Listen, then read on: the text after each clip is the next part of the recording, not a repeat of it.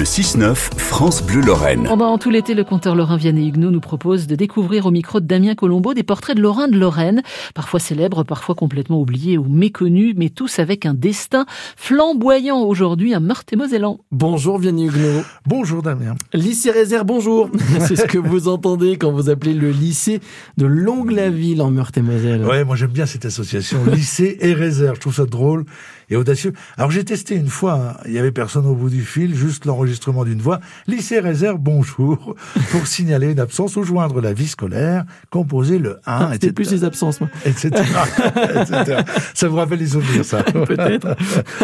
Alors en fait, je n'appelais pas du tout pour signaler l'absence de Jean-Marc Rézère. Elle est connue, hélas, depuis le 5 novembre 1983 où le gamin de Réon, près de Longwy, braqué par un cancer, s'est enfui à Pince. Réserve mieux, il est allé au cimetière à pied, avait titré ses vieux potes d'Arakiri, mm. la semaine de son inhumation au cimetière Montparnasse. Sa tombe est surprenante et surtout très belle. Si vous flânez dans le coin, vraiment passez-y. On voit un sarcophage rondouillard, allongé, sobre et blanc, posé sur la pierre. Je cite l'extrait d'une de ses bios. Cette tombe, d'une forme peu conventionnelle, a été brocardée par Pierre Desproges, qui voit une véritable admiration à Rézère. Elle présente en fait le profil d'une aile, car Rézère était un passionné d'aviation.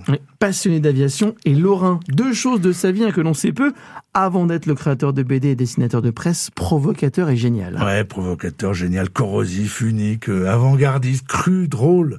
Chacun euh, colle des adjectifs comme il aime. Jean-Marc Rézère avait d'abord bossé chez Nicolas, ah le, vendeur de vin, ouais.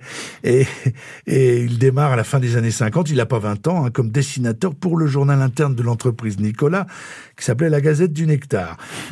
Puis alors arrive après Cavana, Choron, Fred, Pilote, Charlie Hebdo, Métal Hurlant, Le Monde aussi, L'écho des savanes, La gueule ouverte, où il va se révéler précurseur car on le sait peu aussi, il était très branché écologie, il avait tout pigé avant les autres, résume un, libraire euh, bon connaisseur de réserve. Et un de ses confrères libraires, Lorrain, raconte, encore mort de rire quand il le raconte, je le cite, un jour, je rencontre Volinsky qui me demande en déconnant, et alors, de réserve, Cabu et moi, c'est qui que tu vends le mieux? J'étais très embêté, dit le libraire. Je n'ai pas osé lui dire que c'était réserve. fin de citation. Et Georges Wolinski, en 2012, était venu à Longue-la-Ville euh, inaugurer une expo sur son ami Réserve, et il confirmait hein, son attachement à l'écologie. Je cite Wolinski, il aimait ça et discutait énormément avec les scientifiques. L'épouse de Jean-Marc Rézère, Michel, était venue à Longue-la-Vie un peu plus tôt. Elle avait notamment expliqué à cette occasion l'attachement de Jean-Marc Rézère à sa région.